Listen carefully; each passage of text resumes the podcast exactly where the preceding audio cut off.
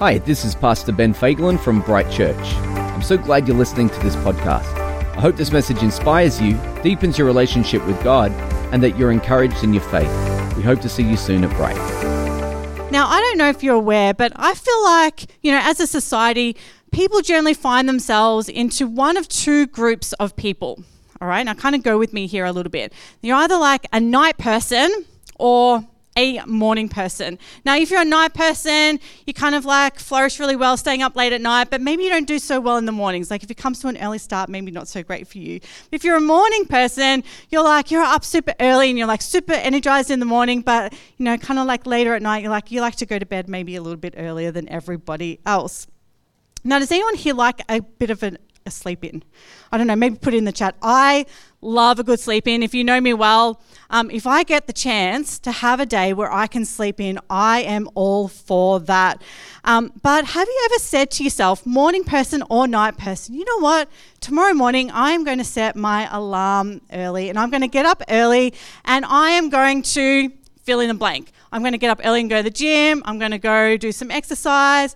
Um, I'm going to meet with God. Maybe you're going to get up early and make a start on work for the day because you just want to, I don't know, maybe get a few things out of the way. But the reality of the next morning when your alarm goes off, it kind of starts to hit, and you're like, you know what? I'm just going to hit snooze because I'm really not ready to get up just yet. So you hit snooze, go back to sleep, and then the alarm goes off again. You're like, oh, geez, I'm not ready to get up just yet. And you hit the snooze button again. And then I don't know if this happens to anybody else, but for me, I then start to kind of negotiate a little bit with myself. So maybe the first time I hit snooze, I might be like, you know what? I don't even really need to eat breakfast because I'm never really that hungry in the morning anyway. So I hit snooze and go, I'm not just going to have breakfast. And then maybe the next time I'm like, oh, do I really need to wash my hair today? Maybe I'll just put in dry shampoo or wear a hat or tie my hair up. I don't really need to wash my hair. Now, maybe for some of you, you might hit the snooze button and you might say, Oh, look, do I even need to shower today? Like, I, I showered yesterday. Maybe, maybe I don't really need to shower today. I didn't even really do anything yesterday anyway, so I'm not even really that dirty. I'm just going to hit snooze and I'm just going to go back to sleep for that little bit longer. And before you know it, you have started to negotiate essential activities that you would normally do every other day just so you can get just that little bit of extra sleep. Now, you know, if this starts to become a little bit of a daily pattern, then you might say that sleep is perhaps a little bit more important to you than these things. Or maybe it's more important to you than spending the time for what you originally set your alarm for. Now, if this is a thing that is becoming between you and maybe your relationship with God, then maybe we would say that sleep is becoming an idol for you. And the truth is, anything can be an idol. Now, what you don't have to worry about is, is that Jesus is actually awake all of the time. So if you're not a morning person, don't worry, you can meet with Jesus any time of the day. So you don't actually need to worry about that. And people like me um, are really, really thankful about that, that I can speak to Jesus um, at any time of the day. But my point is, is that we need to be careful that even our daily habits aren't causing things to become idols in our lives. So this week, we are in week three of the You Asked For It series, and that is a series where we are answering all the questions that you guys asked for. And so the last two weeks, Pastor Ben has spoken on um, whether Christians should get the vaccination. Um, and also transgender and God. And so today I'm answering the question really in two parts. Um, how do we avoid making an idol out of the comforts in the West? And what are some signs to watch out for that may indicate that we might have? So, before we go any further, um, I really feel like I need to define what an idol is because depending on who you are and maybe your upbringing, when I say the word idol, you may have different ideas that kind of come into your mind. Maybe for some of you, you're thinking about someone who is literally like bowing down to a statue. You might think of um, like little little figurines or things that you might carry around in your pocket that you pull out every now and then, or you know, you might actually think of you know idols in terms of people, like um, you know, film stars. But if we're looking at a definition of what an idol is, it says that it's an image of God or a deity other than God, or anything more essential than God to happiness, meaning in life, or identity. And idolatry is the excessive or blind adoration, reverence, or devotion, or the religious worship of idols. Tim Keller in Counterfeit Gods, which is a book that he wrote, says that an idol is anything more important to you than God, anything that absorbs your heart and imagination more than God, and anything that you seek to give you what only God can give. Now, if you ask most people if they have an idol, initially they're probably going to say no because they are thinking, well, I'm not really physically bowing down to anything. I'm not bowing down to any statues or anything in my life. But the reality is that most idols are intangible. Most idols are about what's inside our hearts. And this morning, you'll come to realize that idolatry is an issue of the heart, and it's all about how we view the importance of our relationship with God. So, the question we're asking today, or that I'm answering for you, is all about comforts in the West and how that relates to idols. But the reality is, is that this issue with idols and idolatry has really been a problem all the way back since the beginning of time. So if we look go all the way back to the very start in Genesis and we look at Adam and Eve in the garden, um, that is really where it all began. They were told by God that they could eat from any fruit, fruit, fruit from a tree, geez, except the tree of knowledge. Geez, oh yeah, it is a bit of a tongue twister. Um, when they took the fruit of the tree of the knowledge, geez, I really need to get my words together. They deliberately disobeyed God. They disobeyed what He had really clearly spoken to him um, early on. And so what they were doing in that moment was they saying, you know what, we, we really think that we know better. Now you can say that they were deceived because the word tells us that the serpent had come and really questioned Adam and Eve about, well, you know, did God really say that you shouldn't eat of that fruit? Did he really say that you shouldn't do that? But at the end of the day, they desired to know more and they chose to go against what God had clearly spoken to them. So, where's the idol in this? Because we know that they weren't physically bowing down to the tree or to the fruit. But when they took the fruit, they were following their own desires and not God's desires for them. And this is where we find the idol for Adam and for Eve. And so, where it may have started in the garden in scriptures, it actually follows all the way through, and we can read about it in many points. Further along in Genesis, we read about Abraham and Isaac, and you may know the story. If you don't know about Abraham and Isaac, Abraham and his wife Sarah had been waiting for the promised child of Isaac for many decades. And at the time when Isaac was born, Abraham and Sarah were very old like 100 years old. then they had been waiting for this for such a long time. And the reason why this was such a big deal, not just because they were old and past childbearing age, was because God had given Abraham and Sarah many promises that would come through having a child. Um, promises of kings and kingdoms and you know descendants as numerous as the sands and you know on the sea and stars in the sky and so, you know, eventually they end up having this son, Isaac. And at one point in Genesis, in chapter 22, it says that God told Abraham to take Isaac to the land of Moriah and offer him there as a burnt offering on one of the mountains, which I shall tell you.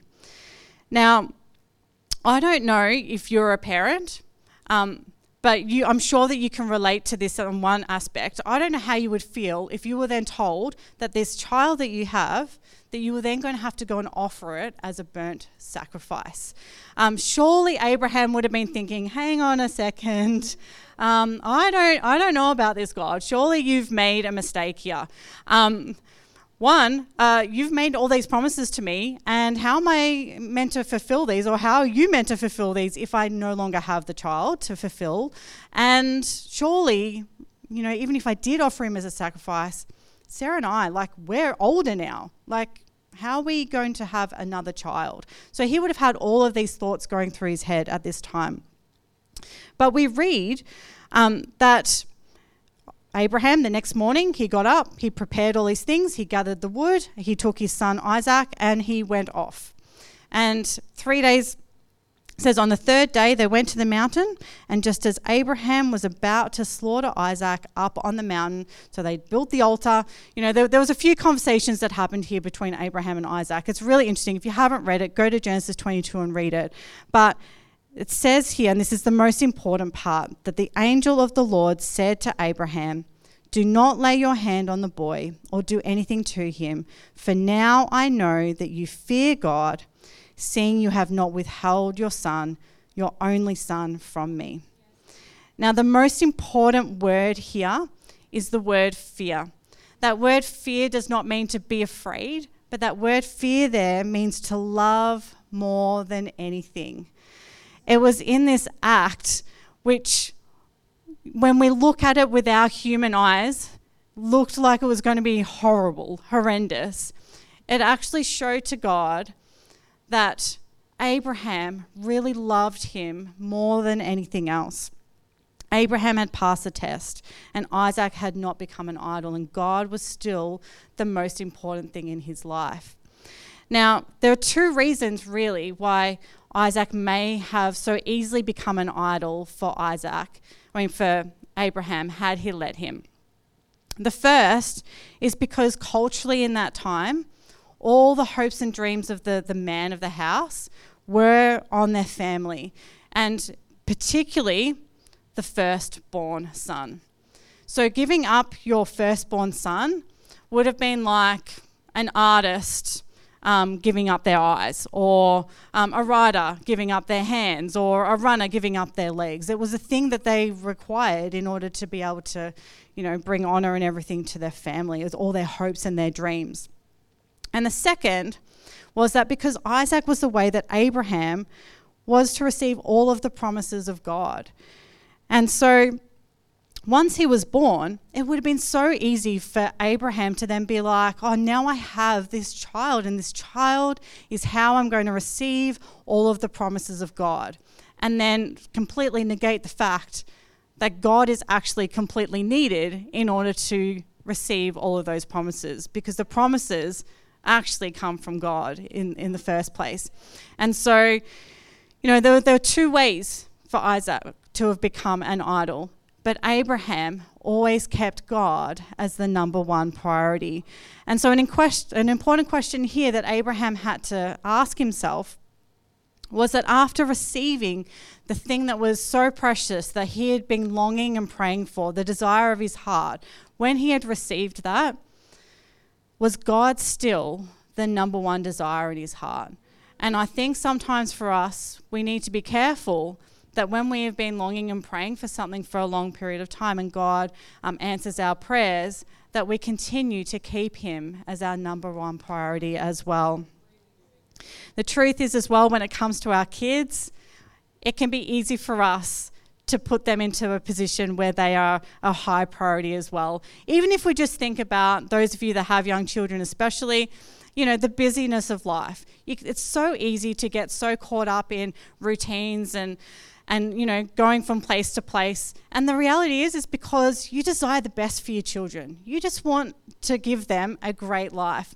But when all of those things get taken, you know, take you away from having your relationship with God as being the most important thing because your time gets taken away from the time that you would spend with God um, or all your resource or whatever it is, and God then starts to become secondary in your life, then even your children and your family and all of those other good things can start to be elevated to a position where they are above God.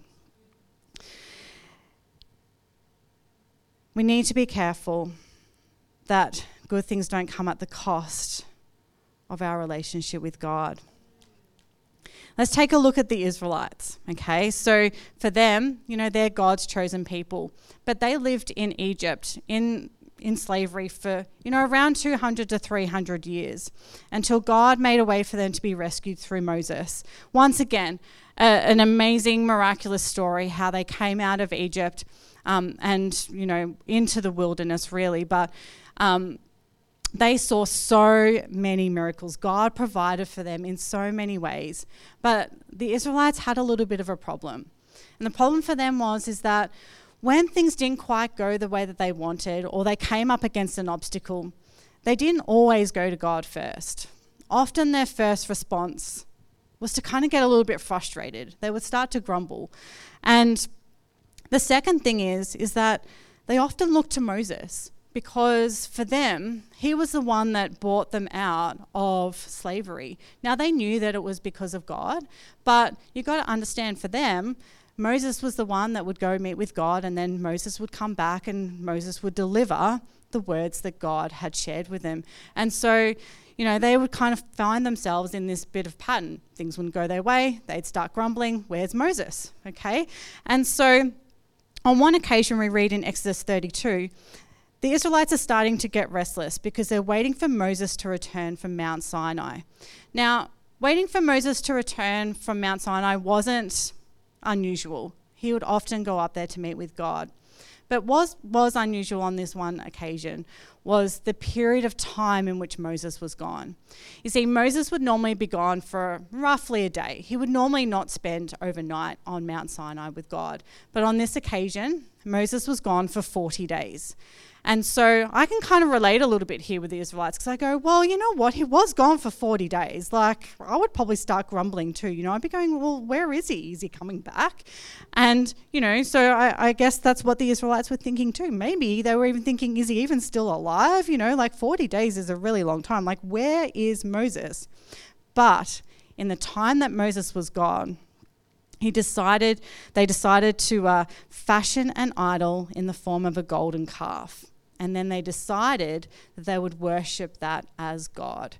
Now, obviously, we know that that is a, a big no no. We know that that is a really bad idea.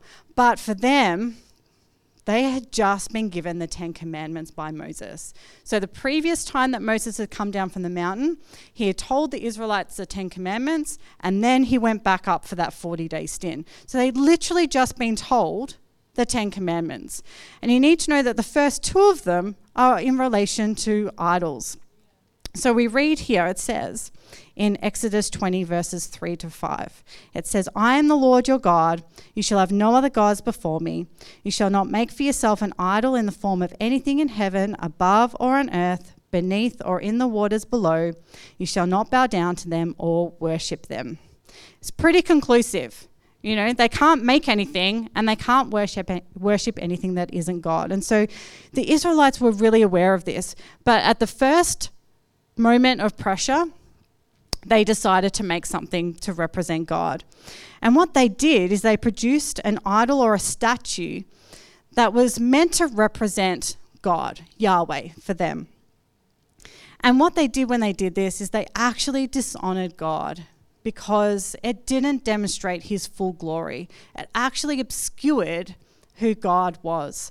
J.I. Packer says that this calf bull only represented one aspect of who God was, and that was his strength. And we need to be really careful that when we're um, representing God, that we're not just showing one aspect of who He is, that we are showing the full representation of God. And there is nothing on earth that can fully show the full image of God. And that is why idols, you know, as an image of our God, are so bad because they can never full, fully live up to the glory of who God is. Um, when Moses questioned Aaron about the calf, it really became clear just how intentional he had been about making this calf. When he responded to Moses in Genesis 32 23, he says, For they, being the Israelites, said to me, Make us gods who shall go before us. As for this Moses, the man who brought us up out of the land of Egypt, we do not know what has become of him. So I, being Aaron, said to them, Let any who have gold take it off. So they gave it to me, and I threw it into the fire, and out came this calf. Now, surely No one, like not even Moses, not even Aaron believes this, that he threw gold into a fire and a calf just magically just rolled out. Just, you know, perfect calf made out of gold.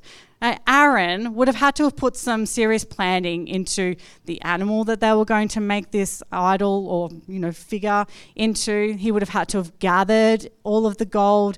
You know, he put some effort into thinking about the time it was going to take, the the resource that he was going to use to create this idol. And what we need to know is that when an idol is created in our life, it doesn't just appear. It is cultivated and it is crafted and it is developed. And often idols can be found where we devote our time or our money. But we also need to know that they can be found where we seek recognition, status, and honour from what we do.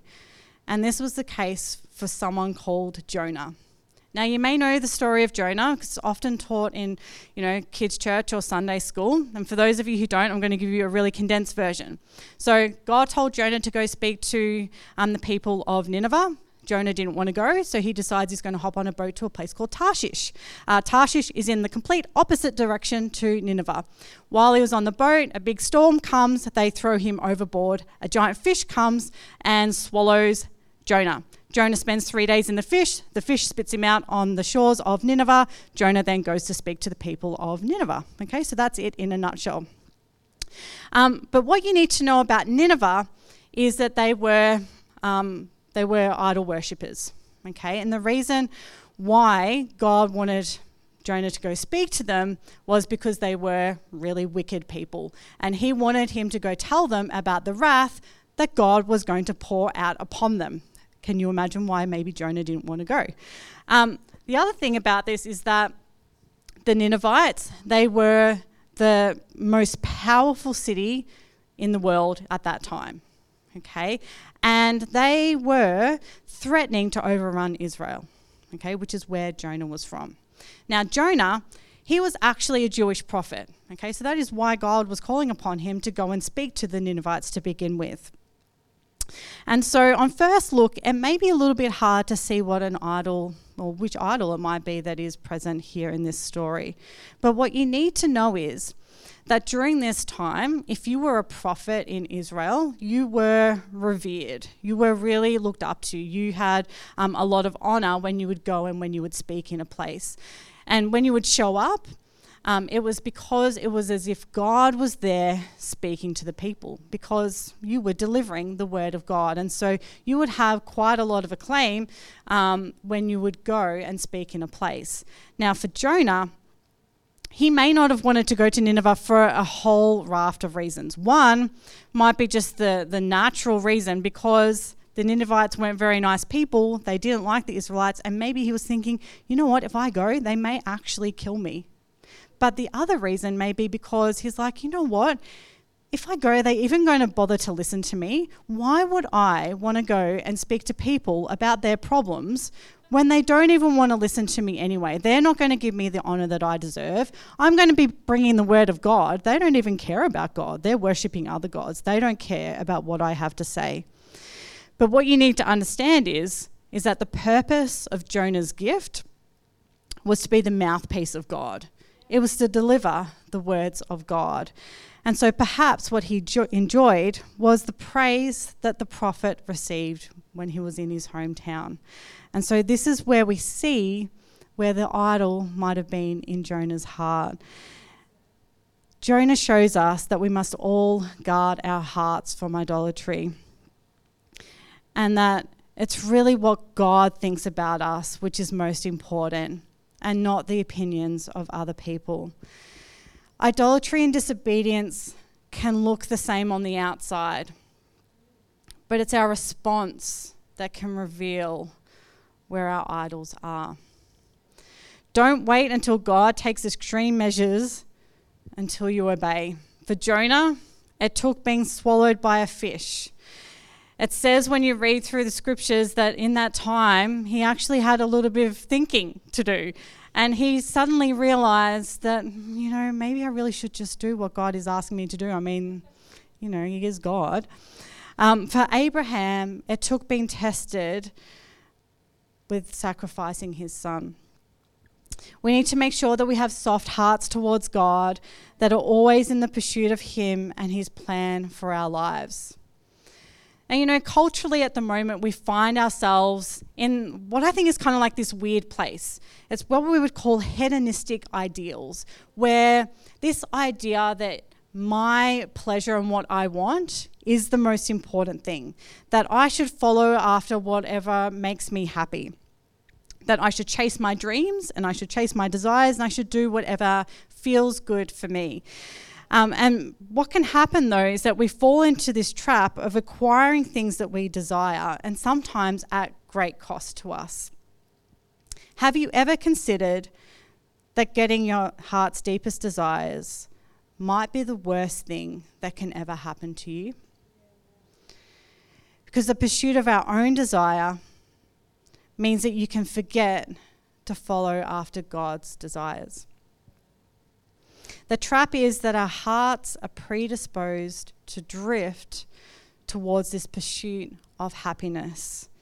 We're almost trained from a young age to go after whatever we want. I mean, you, all you have to do is look at kids. I mean, they, they go after whatever it is that they want um, that we should just do whatever makes us happy. You know, if we look at companies, I mean, they've bought into this idea. I mean, if we think about L'Oreal, which is a, a makeup company, for those of you that don't know, their slogan is, You're worth it. You know what, guys? You should buy our makeup because you're worth it, right? If we look at McDonald's, they actually have a meal called the Happy Meal. And you know what? I bet they're thinking if you eat our meal, It'll make you happy, or at least that's what they want you to think. That is what they're selling to our kids to get them in, right? So, this is part of this whole hedonistic ideals. Um, that we, you know, even as a society, we've bought into this whole idea that we need to have the next thing, right? The next phone upgrade, the next, you know, latest design in wardrobe, the next new car, whatever it is. Now, I'm not saying that those things are bad. They're not of themselves bad themselves, right? But if we are pursuing them at all costs and at the cost of our relationship with Jesus, well, then that's when they become a problem. The problem is is that what makes us happy isn't always what is best for us. And we are not called to follow our own desires. We are called to follow Jesus. James 1 13 to 15 says, Let no one say when he is tempted, I am being tempted by God. For God cannot be tempted with evil, and he himself tempts no one. But each person is tempted when he is lured and enticed by his own desire. Is it wrong to have desires? Like, is it wrong to want things? Well, no, of course not. But if we do not submit them to God, then they have the power to lead us away from Him. Here, James is warning us that we're only tempted by what we already long for, by the things, the desires that are already in our hearts. And the temptation helps show us what is already inside of us. And it really does reveal that we're all still on this path of redemption. We're all still on this path where we're growing to become more like Jesus. That's why we must be so careful that we are following God's desires for our life. Our heart is deceitful and it will follow after whatever it wants if we don't keep it in check. And at the root, idolatry is an issue of the heart. For some, the temptation to follow our desires will come in the heat of the battle. And for Jesus, this happened when the devil shows up in the desert. So at the time, Jesus was fasting, and on the first time when the devil shows up, it says that he left until an opportune time. Now, he was waiting until a time when Jesus would be weak. So he comes back at the end of the fast, and the first thing that he says appeals to what would naturally be the biggest temptation for all of us food. In Luke 4 3 he says, If you are the Son of God, command this stone to become bread. And Jesus' response says, Man shall not live by bread alone. Here, Jesus was not tempted and lured away because his desires are not in the momentary pleasures. He's not looking to quench like his immediate temptation. He is after the Father's desires, and he wasn't going to give in to what the devil was trying to tempt him with in that moment. For Jesus, he had a lifestyle of seeking after the Father's will in every circumstance. And we know this because he taught the disciples how to pray. So we read in the Lord's Prayer, it says, Your kingdom come, your will be done on earth as it is in heaven. And this was Jesus' pattern for prayer. This is how he lived out his prayer life every single day. Temptations can come and go, but how we respond when they come in the heat of the moment is important. The biggest battle for Jesus came when he faced the reality of his own death. When he knew that, you know, that day was coming when Judas had betrayed him and he was going to have to face that death on the cross. He, he knew that moment was coming. And we see him in the garden and, you know, he's spending time with God where he often was. And I'm par- paraphrasing here, but you know, he's saying to God, you know, like, if you can take this away from me, if there's anything else, if there's anything else that you can do, you know, the temptation for Jesus in that moment was to get out. he, he didn't want to face what was coming. You know, the temptation would be to flee, to run away from, from what was going to happen to him. But he follows it up by saying, Not my will, but yours. And obviously, we know the end to that story. We know what happened there. If we have the same discipline and lifestyle as what Jesus does, then when moments come, when we're faced with things in the heat of the battle, we too can be strong, just like Jesus was. I mean, he was, he was facing death. You know, a, a lot of us, we don't face the kind of temptations where if we go after them, we're, we're not going to die. Right? But for Jesus, he did. But if we constantly choose our own pleasures in moments of temptation, we can find that our resolve is weak we find it easy to give in to the things that we're, we're desiring in our hearts. If you desire, if, if you desire hope and your security and fulfillment isn't wholly found in your relationship with Jesus, then you're placing it and finding it in something or somebody else. This has plagued humanity right from the start. And the reality is is that nobody is immune from this. You need to know that no one is safe. It can catch up to any of us. And there is a reason why idols were the focus of the first two of the Ten Commandments. And it's because God is so invested in his relationship with us. He desires to be the number one in all of our relationships. He wants to be at the forefront of everything in our lives. He is really serious actually at the end of those two commandments, which I didn't read, which is probably almost the most important part, it says, For I am a jealous God. He is jealous after us, He desires relationship with us. I think, in fact, if we're all honest with ourselves, we could find something we either currently idolize or could easily idolize given the right circumstances. Sometimes idols are clearly wrong, but often idols are good things in God's place. And the greater the good, the more likely we are to expect that it can satisfy our deepest needs and hope. These are the ones that we need to be most wary of.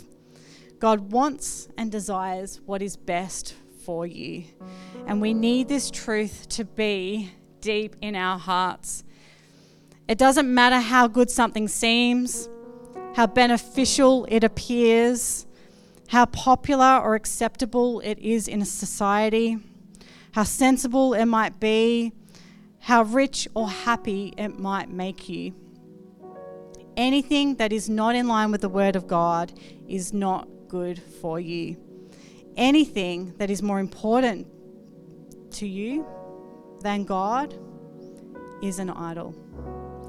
A lot of the time, these good things look like our family, our relationships, our jobs, our careers, going after promotions. None of these things are bad, but when misplaced and out of order, these good things take God's place and become an idol. When we become a Christian and follow Jesus, we're acknowledging that we cannot do this alone, that we need a Savior, that we have an issue with sin, and that He is the only one that can save us. Colossians 3 2 and 10 reminds us, and I'm going to paraphrase a little bit here, to set our minds on things that are above, not on things that are on earth, to put on the new self, which is being renewed in the knowledge after the image of our Creator. When we have a relationship with Jesus, we should be growing to become more like Him. Our focus should be focused on the things of God. We should be focusing on those things, not on the things of this earth. And when our minds are fixed on the right things, we can be content and we don't have to strive to fill ourselves with what the world promises. We can fill ourselves with the promises of God. And the key to remaining content is to realize we already have all we need in Jesus. We don't need to chase, desire, or follow after anything or anyone else. We read in Philippians 4:11 how Paul was able to master being content. He says, "For I've learned in whatever situation I am to be content. I know how to be brought low, and I know how to abound." In any and every circumstance, I've learned the secret of facing plenty and hunger, abundance and need. I can do all things through Him who strengthens me. You see, contentment moves us away from idolatry and closer to the heart of God. It means not looking towards our circumstances for satisfaction and security and peace, and instead looking to God to provide those things. When we look to our circumstances and desire something other than God, that's when we've put good things in God's place. John Piper says, He, being God, He's more glorified in me when I'm most satisfied in Him. You know, God expects that when we receive Him as Lord and Savior, that we're going to give up everything that has occupied the place in our lives. But some people want, to, want God without giving up their idols. And John Bevere tells a great story in his book Kryptonite about a married couple. And so this married couple, and they, you know, they've been married for just a short time, just a couple of months, and everything is going great.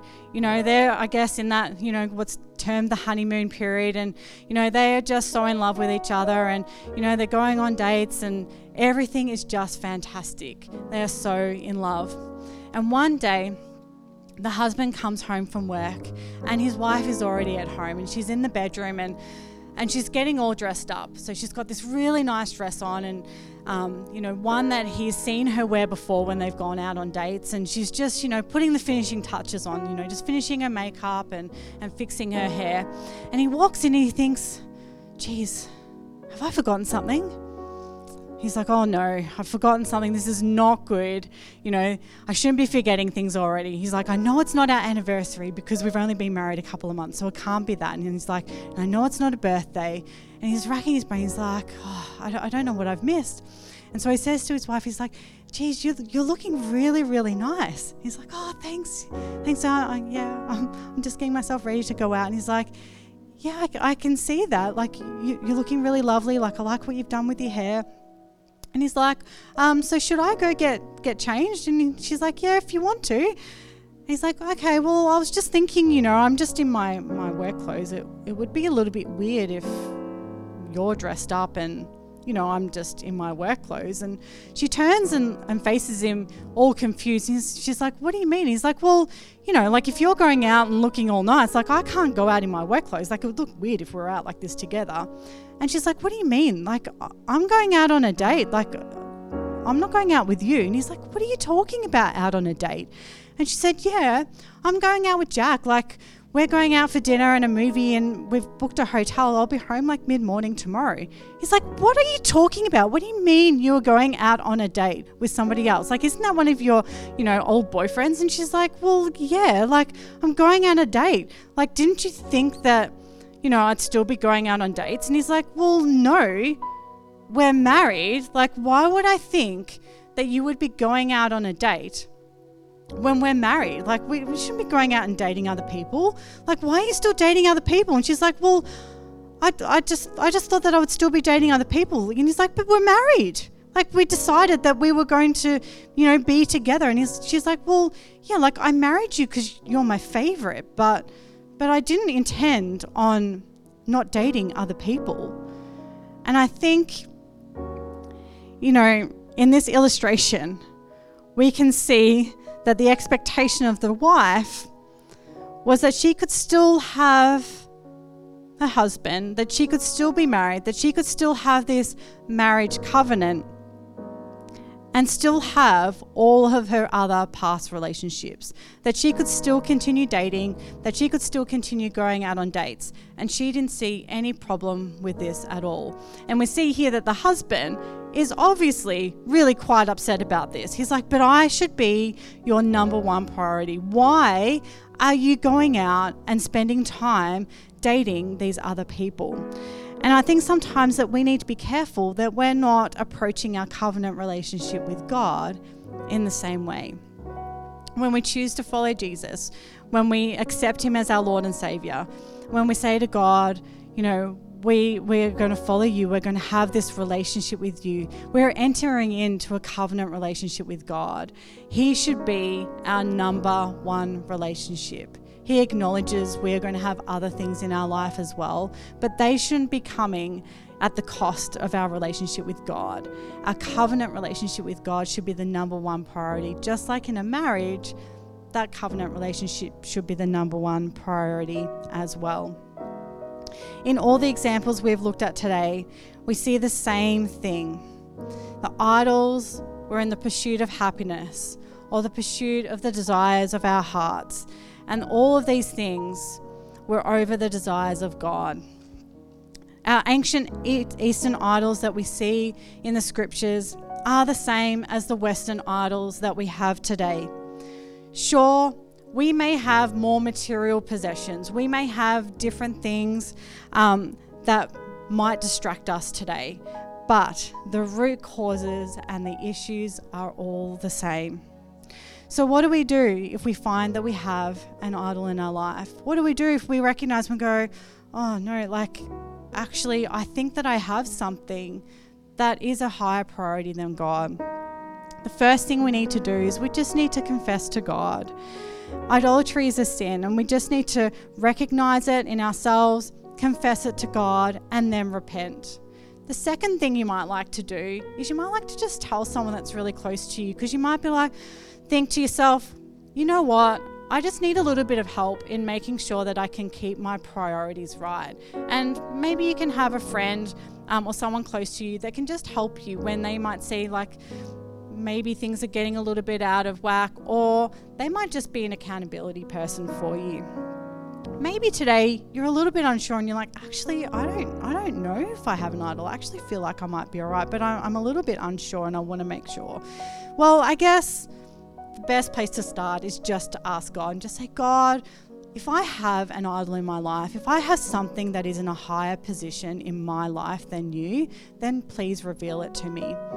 You might ask a close friend again. You know, friends are pretty good at telling us the truth sometimes. They might be able to help you, but probably the, the person that might really be able to tell you the truth might be your spouse. So if you're married today and you're unsure if you have an idol, maybe you can ask them, hey, do you think I've got something maybe it's a little bit out of whack here with my relationship with God and maybe an idol in my life? They may be able to help you. Because the reality is, idols can be really sneaky.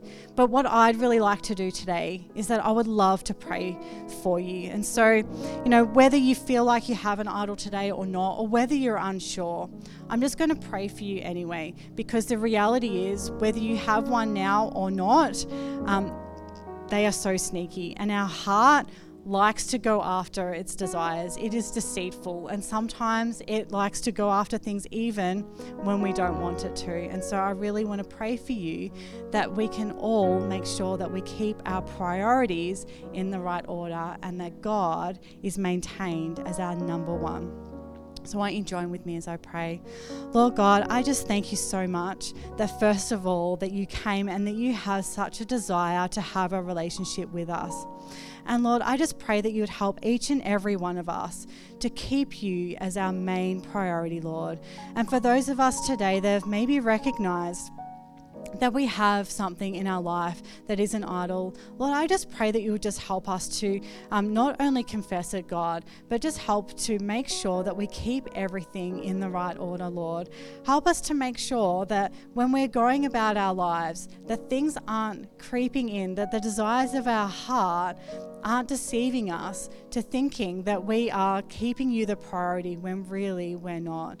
God, I just pray that you would just help us to always come to you first in every situation, God. Help us to keep our time with you, God. Help us to make sure that you are always the number one priority. In every story that we've looked at today, God, um, we saw the same root issue weave its way through, God. And it's just where people's hearts just found themselves not quite in the right spot, God. And so I just pray that for each one of us, that we would keep our hearts in the right place, God. Help us to have hearts that are following after you in every single circumstance. In your name, Jesus. Amen. Hey, thanks for listening to the Bright Weekly podcast. We hope you were encouraged today, and we'd love to see you at one of our services. So to connect further with us, head over to brightchurch.com.